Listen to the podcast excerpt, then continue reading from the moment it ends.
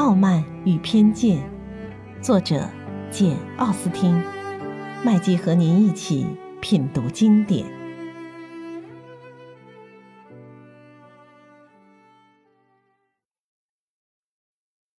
第六十章。大约在宾蕾和 Jane 订婚后的一个星期，有天上午，宾蕾正和太太、小姐们坐在餐厅里，忽然听到一阵马车声。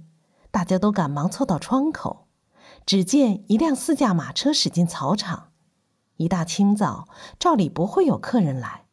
再看看那车马的装备，又不像是哪家邻居的。马是驿站上的马，还有那马车和车前侍从所穿的号衣，大家也不熟悉。不过肯定有人来访。宾蕾立即劝说贝尼特小姐不要让不速之客缠住。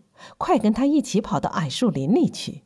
于是他们两人走开了，另外三个人则依然在那里猜来猜去，尽管猜不出个端倪。门豁然给推开了，客人走进来了，原来是凯瑟琳·德布尔夫人。当然，大家都做好了惊讶的准备，但是没有料想会惊讶到这个地步。贝尼的太太和 Kitty 虽说与来客素未平生，却比伊丽莎白还要惊愕。客人摆出一副很不礼貌的神气走进屋来，伊丽莎白向他打招呼，他只微微点了一下头，便一声不响地坐了下来。夫人进来以后，虽然没有要求介绍，伊丽莎白还是把她的姓名告诉了母亲。贝尼的太太大为愕然。不过有这样一位贵客登门，他又感到十分荣幸，因此便万分客气地加以接待。凯瑟琳夫人默默坐了一会儿，然后便冷冰冰地对伊丽莎白说：“我想你挺好吧，贝内特小姐。这位太太大概是你母亲吧？”伊丽莎白简单说了声“正是”。那一位大概是你妹妹吧？是的，夫人，她是我的四女儿。我的小女儿最近刚刚出嫁，大女儿正跟一个小伙子在园里散步。我想那小伙子不久也要跟我们成为一家人了。贝尼的太太答道：“她很乐意跟凯瑟琳这样的贵妇人攀谈。”沉默了片刻之后，凯瑟琳夫人说道：“你们这座庄园可真小啊！” 当然比不上 Rassins 庄园，夫人。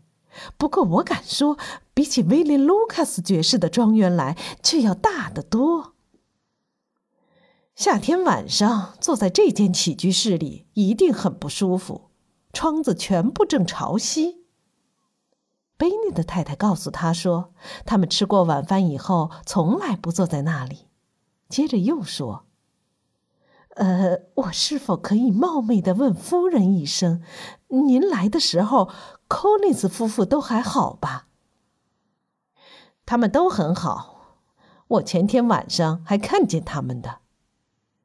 这时，伊丽莎白满以为他会拿出 Charlotte 写给自己的一封信，因为看样子这可能是他来访的唯一动机。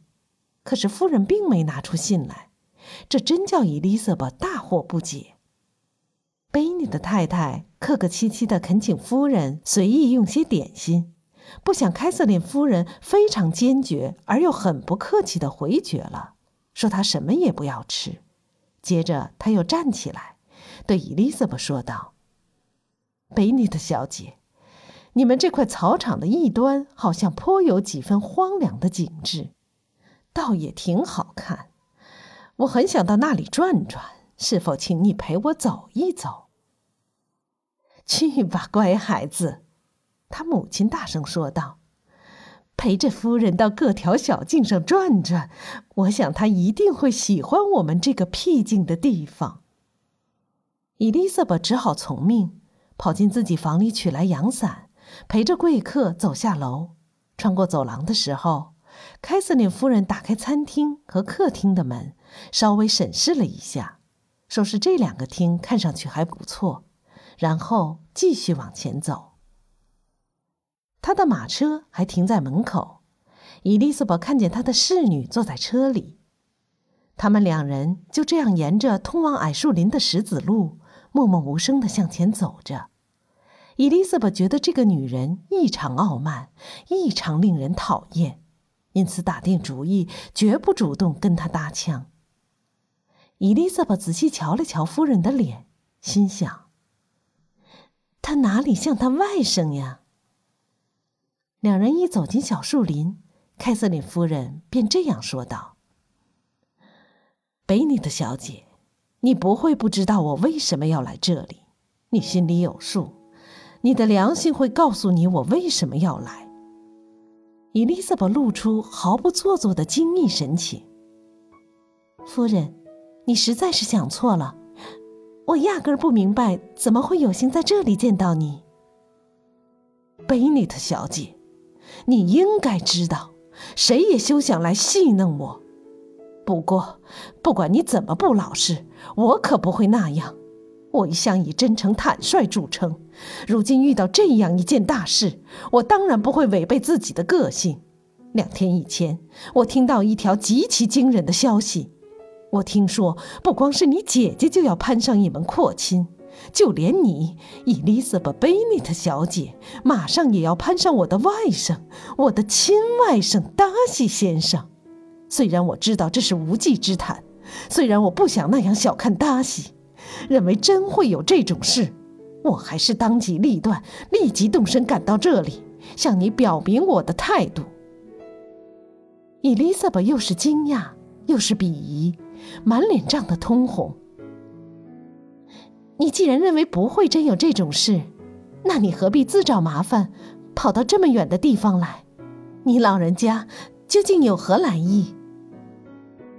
要你针对这种传闻，立即向大家去辟谣。要是真有这种传闻，伊丽莎白冷冷地说：“那你赶到朗伯恩来看我和我家里人，反而会弄假成真。要是……”难道你真想故意装糊涂？你们不是一直在起劲儿的传播吗？你难道不知道已经传扬开了吗？我从来没有听说过。那你能不能说这话毫无根据？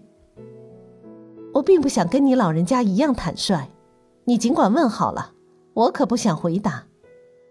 不要放肆，贝尼的小姐，我非要听你说个明白。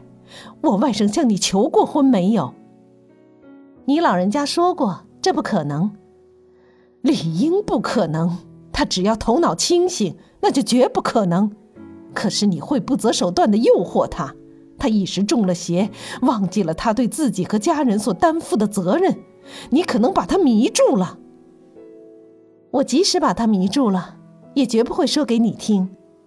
贝内特小姐，你知道我是谁吗？我可听不惯你这种言辞。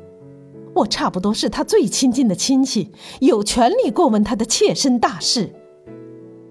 可你没有权利过问我的事，你这种态度也休想逼我招认。让我把话说明白，你不知天高地厚，妄想高攀这门亲事，那是绝不会得逞的。是的，绝不会得逞。大喜先生早跟我女儿订过婚了。好了，你有什么话要说？只有这句话，要是他真订婚了，那你就没有理由认为他会向我求婚。凯瑟琳夫人踌躇了片刻，然后答道：“他们的订婚非同寻常，他们从小就给许定了终身，这是双方母亲的最大心愿。他们还在摇篮里，我们就给他们定了亲。现在眼见姐妹俩就要如愿以偿。”那小两口就要成亲，却冒出了个出身卑微、门户低微、跟他非亲非眷的小妮子从中作梗。难道你完全无视他亲人的心愿，无视他与德波尔小姐默许的婚约？难道你一点不讲体统，一点不知廉耻吗？难道你没听我说过，他从小就跟他表妹许定终身了吗？不错，我以前听说过，可是那关我什么事？要是没有别的理由妨碍我嫁给你外甥，我绝不会因为他母亲和姨妈要他娶德布尔小姐而就此却步。你们姐妹俩费尽心机筹划了这起姻缘，能否得逞，却要取决于别人。要是达西既没有义务，也不愿意跟他表妹结婚，那他为什么不能另做选择？要是他选中了我，我为什么不能答应他？为了维护尊严、顾全体面、谨慎从事，而且从利害关系着想，也不允许这么做。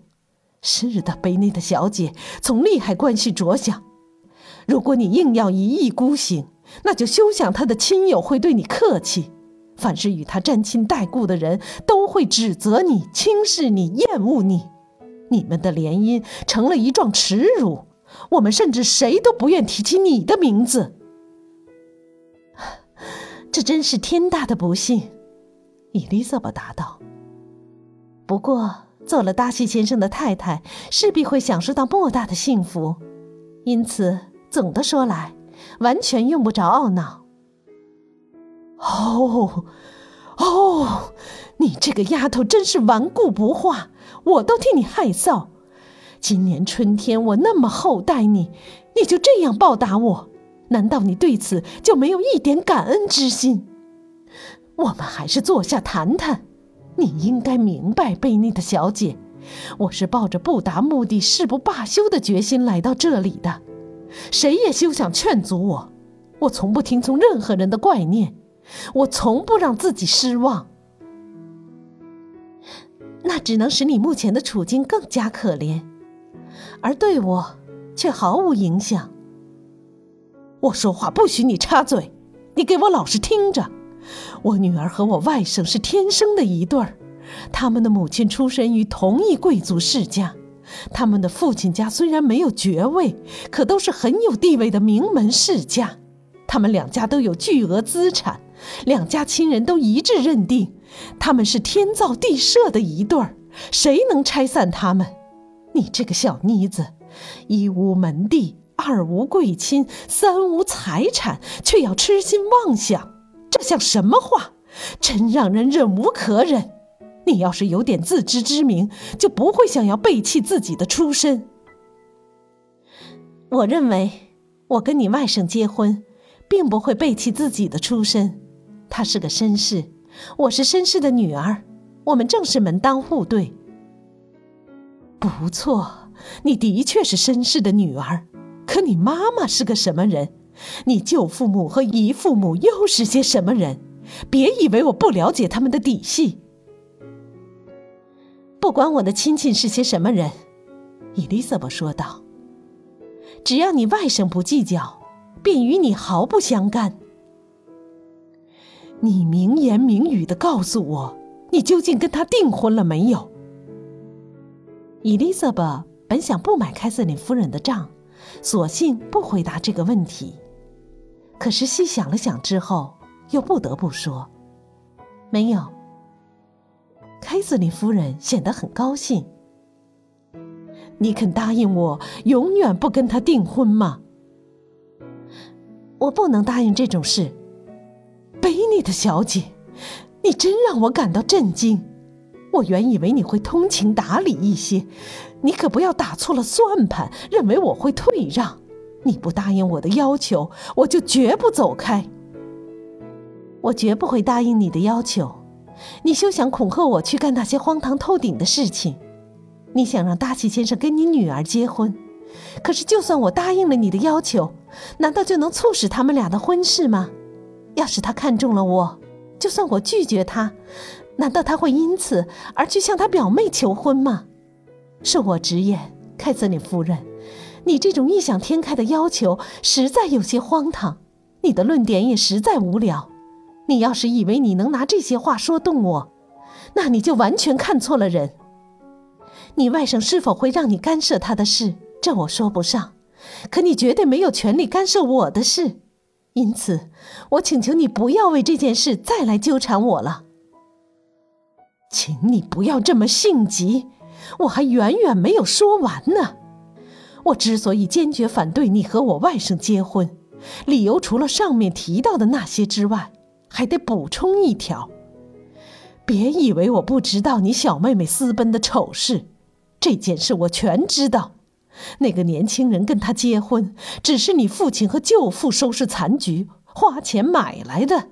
这样一个臭丫头，也配做我外甥的小姨子吗？她的丈夫是她先父管家的儿子，也配做她的连襟吗？天哪，你究竟打的什么主意？彭伯利的祖荫能给人这样糟蹋吗？你现在应该说完了吧？伊丽莎白愤懑的答道：“你已经把我侮辱够了，我可要回家去了。”她站起身来。凯瑟琳夫人也站了起来，两人扭身往回走。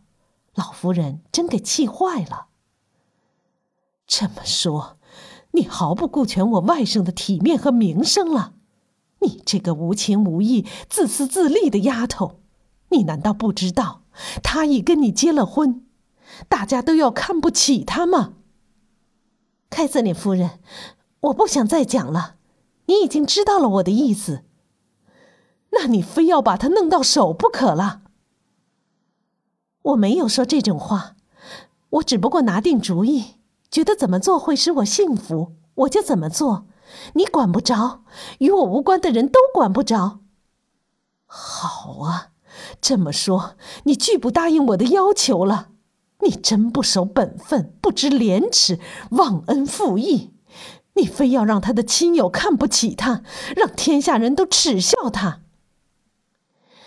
目前这件事根本谈不到什么本分、廉耻和恩义，伊丽莎白答道：“我与大喜先生结婚，并不触犯这些原则。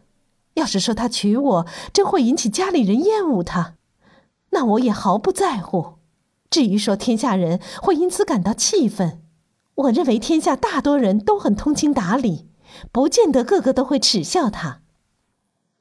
这就是你的真实思想。”这就是你坚定不移的决心，哼，好极了！我现在可知道怎么办了。贝内特小姐，别以为你的痴心妄想会得逞。我是来探探你的，我原指望你会通情达理一些。不过，你等着瞧吧，我非要达到目的不可。凯瑟琳夫人就这样一直喋喋不休，等走到马车门口。又急忙掉过头来，接着说道：“我不向你告辞，贝内特小姐，我也不问候你母亲。你们不配受到这样的礼遇，我感到扫兴透了。”伊丽莎白没去理他，也没请他回屋坐坐，便只身不声不响的走进屋里。他上楼的时候，听到马车驶走的声音，母亲心急的待在梳妆室门口迎候他。问他开瑟琳夫人为什么不再进屋歇歇脚？女儿说：“她不愿意进来，她要走。她是个好俊俏的女人啊，她能光临我们这里真是太客气了。我想她只是来告诉我们，柯林斯夫妇过得很好。她大概是到什么地方去，路过梅林顿，心想不妨来看看你。”他大概没有特别跟你说什么话吧，丽子。伊丽莎白不得不撒了个小谎，因为她实在没法说出他们谈话的内容。